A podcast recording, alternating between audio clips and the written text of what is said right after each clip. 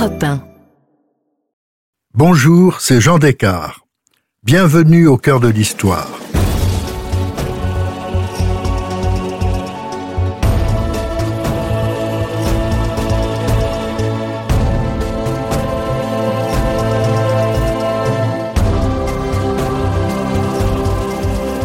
Aujourd'hui, j'inaugure une nouvelle série thématique sur les grands complots au fil des siècles.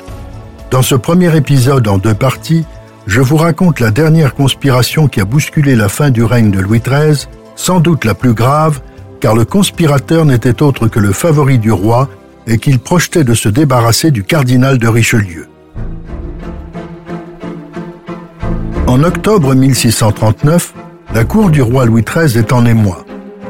Sa favorite en titre, sinon en fait, mademoiselle de Hautefort, est en disgrâce. Le roi a un nouveau favori. Monsieur de Chavigny, secrétaire d'État au service de Richelieu, écrit à Mazarin, alors à Rome, au service du pape. Nous avons un nouveau favori à la cour, qui est Monsieur de Cinq-Mars, fils de feu Monsieur le maréchal des Fiat, dépendant tout à fait de Monsieur le cardinal. Jamais le roi n'a eu passion plus violente pour personne que lui. Sa Majesté récompense la charge de grand écuyer qu'a M. de Bellegarde pour la lui donner. Ce n'est pas un trop vilain début pour un homme de 19 ans. C'est Richelieu, exaspéré par l'effronterie et la ruse de Marie de Hautefort, qui décide de se débarrasser au plus vite de l'encombrante favorite. Comme il sait que le roi a toujours besoin, en dehors de lui, d'un confident, il pense que le mieux serait de le remplacer par un homme qui serait capable de lui faire connaître les pensées secrètes du souverain et d'influer sur ses décisions. Il choisit pour cette mission un de ses jeunes protégés, Henri Defia, marquis de Saint-Marc. Ce jeune homme est le fils de son ami et affectionné collaborateur le marquis Defia, qui avait été surintendant des finances et maréchal de France en 1631. À sa mort, en 1632, Henri n'a que 11 ans, il appartient donc au cardinal de lui apporter sa protection comme au reste de sa famille. Le jeune Saint-Marc est mince, élancé, bel homme, parfaitement élégant, à l'esprit agréable et séducteur. En 1635, alors qu'il n'a que 15 ans, le cardinal, en souvenir de son père, lui a fait donner le commandement d'une compagnie des gardes. Trois ans plus tard, en mars 1638, pour le rapprocher du monarque, il incite le marquis de la Force à céder à Saint-Marc sa charge de grand maître de la garde-robe. Saint-Marc va mettre un an à conquérir le roi. À Abbeville, au début de l'été 1639, à force d'entendre vanter les qualités du jeune Henri, Louis XIII commence à être séduit et manifeste les premiers signes de familiarité à l'égard du jeune homme. Obéissant à Richelieu, il se met à dénigrer mademoiselle de Hautefort, lui reprochant de ne pas avoir suivi le roi à la guerre. Puis, il insinue qu'elle est extrêmement médisante à son égard, si bien que le roi, au retour d'Abbeville, promet à Saint-Marc de s'éloigner d'elle. À son arrivée à Fontainebleau, Louis XIII réserve un accueil glacial à Marie de Hautefort. Et c'est alors, comme le racontera Chavigny, que le vieux Bellegarde est obligé de renoncer à sa charge de grand écuyer de France au profit de Saint-Marc. Le 15 novembre, le nouveau dignitaire prête serment. On l'appelle alors Monsieur le Grand. Il exerce désormais une des principales charges de la cour. Aucun des précédents favoris du roi n'était monté si haut ni si vite. L'année suivante, le roi lui fait cadeau du comté de Dammartin avec réserve d'usufruit et réversibilité à la couronne au cas où il n'aurait pas d'héritier mâle. Il est stipulé que la cession est faite à cause de la singulière affection du roi pour le sieur de Saint-Marc. Il est évident que l'attirance du roi pour ce jeune et beau garçon est de nature homosexuelle. Est-elle plus forte Est-elle allée plus loin que les précédentes? Cette concierge de Talmand des Réaux cite une anecdote très explicite. Fontraille, un petit marquis de la cour, dit qu'étant entré une fois à Saint-Germain brusquement dans la chambre de Monsieur le Grand, il le surprit comme il se faisait frotter depuis les pieds jusqu'à la tête d'huile de jasmin en se mettant au lit. Il lui dit d'une voix peu assurée Cela est plus propre. Un moment après, on heurte à la porte, c'est le roi. Il y a apparence qu'il suit les pour le combat. Si cette histoire n'est sans doute méchant ragot, elle montre néanmoins que l'excès d'affection du roi à l'égard de Saint-Marc n'échappe à personne et paraît au minimum très ambigu. Mais comment un roi de France, enfin père depuis un an d'un héritier, le futur Louis XIV, après 23 ans de mariage, peut-il ainsi afficher sa préférence? Louis XIII est un homme sombre, à la limite de la neurasthénie. Comme toujours, c'est dans l'enfance qu'il faut chercher les raisons de ce caractère. Tout petit, l'aîné des enfants d'Henri IV étonnait par sa vivacité d'esprit, son excellente mémoire, sa curiosité et sa franchise. Très tôt, on remarque chez lui une certaine pruderie, pour ne pas dire une pudibonderie sans doute à l'origine de ses inhibitions et de sa future misogynie. Il rougissait aux propos crus et indécents de son père et de son entourage. Il disait alors Cela n'est pas bien. Il était d'une nature affable et douce, affectueux, prévenant et généreux. Il n'aimait pas blesser ses interlocuteurs. Pour son père Henri IV, il éprouvait un attachement exclusif. Il était plein d'amour et d'admiration, il n'avait confiance qu'en lui, lui obéissait et cherchait à lui plaire. Quand on annonçait son arrivée à Saint-Germain, Louis jubilait, courait à sa rencontre, lui sautait au cou et le couvrait de baisers. Ses relations avec sa mère étaient loin d'avoir la même spontanéité. Marie de Médicis, qui avait perdu sa mère à l'âge de 5 ans, souffrait d'une carence affective. Par ailleurs, elle avait une préférence manifeste pour son dernier fils, Gaston. Avec Louis, elle n'était qu'autorité et entêtement. Il appelait son père papa et elle seulement mère. L'enfant avait aussi le goût de la musique et de la danse. Il l'aura toute sa vie. Il aura aussi en permanence des sautes d'humeur, des accès de violence dus sans doute à ses maux intestinaux qui le tourmentaient de façon récurrente. Il ne faut pas non plus oublier que l'assassinat de son père fut évidemment une tragédie pour lui.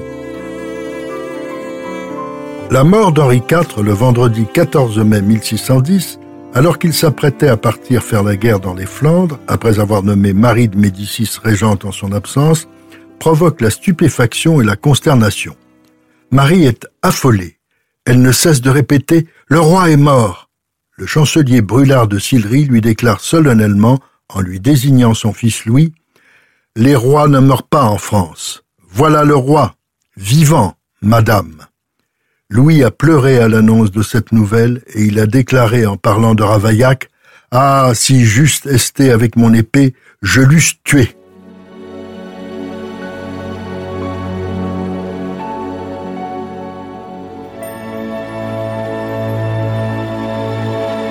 Le 17 octobre, Louis XIII, qui vient de fêter ses neuf ans, est sacré à Reims. La régence est exercée par sa mère.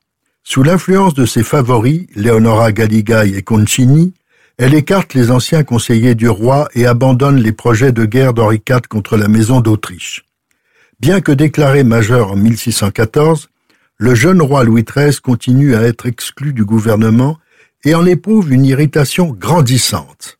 À la même période, Albert de Luynes, gentilhomme du comtat venessin qu'Henri IV avait placé auprès du dauphin, devient le confident du roi. Il a 23 ans de plus que lui et il va devenir son mentor. En 1615, Louis XIII épouse l'infante d'Espagne Dona Anna Maria, fille cadette du roi d'Espagne Philippe III, évidemment une Habsbourg, c'est pourquoi on l'appelle Anne d'Autriche. Les mariés ont le même âge, 15 ans. Anne est très belle, elle a un teint de lys, des yeux verts et beaucoup de charme, elle montre autant de majesté que de modestie. Le soir des noces, le petit roi se met au lit avec son épouse, prétend avoir fait l'amour deux fois avec elle après s'être assuré qu'elle le voulait bien. On n'en sait pas plus. On comprendra que cette brève nuit de noces fut pour lui, si chaste et si prude, un véritable traumatisme. Il avait effectivement tenté de déflorer la jeune reine sans y parvenir et avait retiré de l'amour physique un dégoût profond. Il avouera à son confesseur que le mariage n'avait pas été consommé, il n'est pas près de l'être, il faudra encore quatre ans. En revanche, poussé par son ami Luynes, il réalise une prise de pouvoir spectaculaire en avril 1617. Concini est assassiné. Marie de Médicis est éloignée en résidence surveillée au château de Blois. Délivrée par D'épernon, elle va entreprendre une folle lutte contre son propre fils Louis XIII elle et ses partisans sont vaincus au pont de C sur la Loire le 7 août 1620. C'est Richelieu, ancien conseiller de Marie de Médicis, qui va s'entremettre pour réconcilier la mère et le fils. En 1622, Luynes, qui depuis la mort de Concini avait dirigé la politique de Louis XIII, meurt. Marie entre à nouveau au conseil, Richelieu aussi. Marie de Médicis s'inquiète beaucoup de la montée en puissance de Richelieu. Elle a raison. En 1624, il devient le chef du conseil. Les pions sont sur l'échiquier. Désormais, le cardinal dirige la politique de la France, mais il serait tout à fait erroné de ne voir en Louis XIII qu'un souverain fantoche dominé par un tout-puissant ministre. De faible santé, timide, gauche, dissimulé, le roi est cependant très soucieux de ses devoirs et de son autorité aucune grande décision de Richelieu ne sera prise sans son consentement. Et lors des grands complots qui vont agiter le règne, c'est le roi qui refusera les grâces et exigera des châtiments exemplaires. En effet, Louis XIII va se trouver constamment aux prises avec deux partis antagonistes, celui de la paix avec l'alliance espagnole réclamée par la reine-mère, par son épouse Anne d'Autriche et la plupart des grands, et celui de la grandeur extérieure nécessitant des guerres incarné par Richelieu. Le roi a toujours choisi cette option, peut-être poussé par son goût des armes et de la vie militaire. Mais des intrigues ne vont cesser de se nouer autour de lui pour tenter de le brouiller avec son conseiller. À plusieurs reprises, la position du cardinal se trouve menacée. Le point culminant est la journée des dupes, où toute la cour croira Richelieu enfin disgracié. Mais ce 11 novembre 1630, au dernier moment, Louis XIII renonce à l'écarter.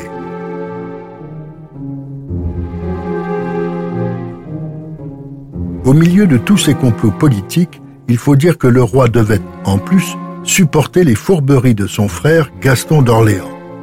Le souverain n'ayant pas encore d'héritier, c'est lui qui est son potentiel successeur. Il a été de toutes les intrigues, mais s'en est toujours sorti en dénonçant tout le monde, se sachant à l'abri du pire puisque cadet du roi. Au moment où Saint-Marc fait son entrée dans la vie du roi, on pourrait penser qu'un des principaux problèmes est réglé puisque depuis un an, le souverain a un héritier, le futur Louis XIV, et il va très rapidement avoir un second fils, Philippe, futur duc d'Orléans, qui naît en 1640.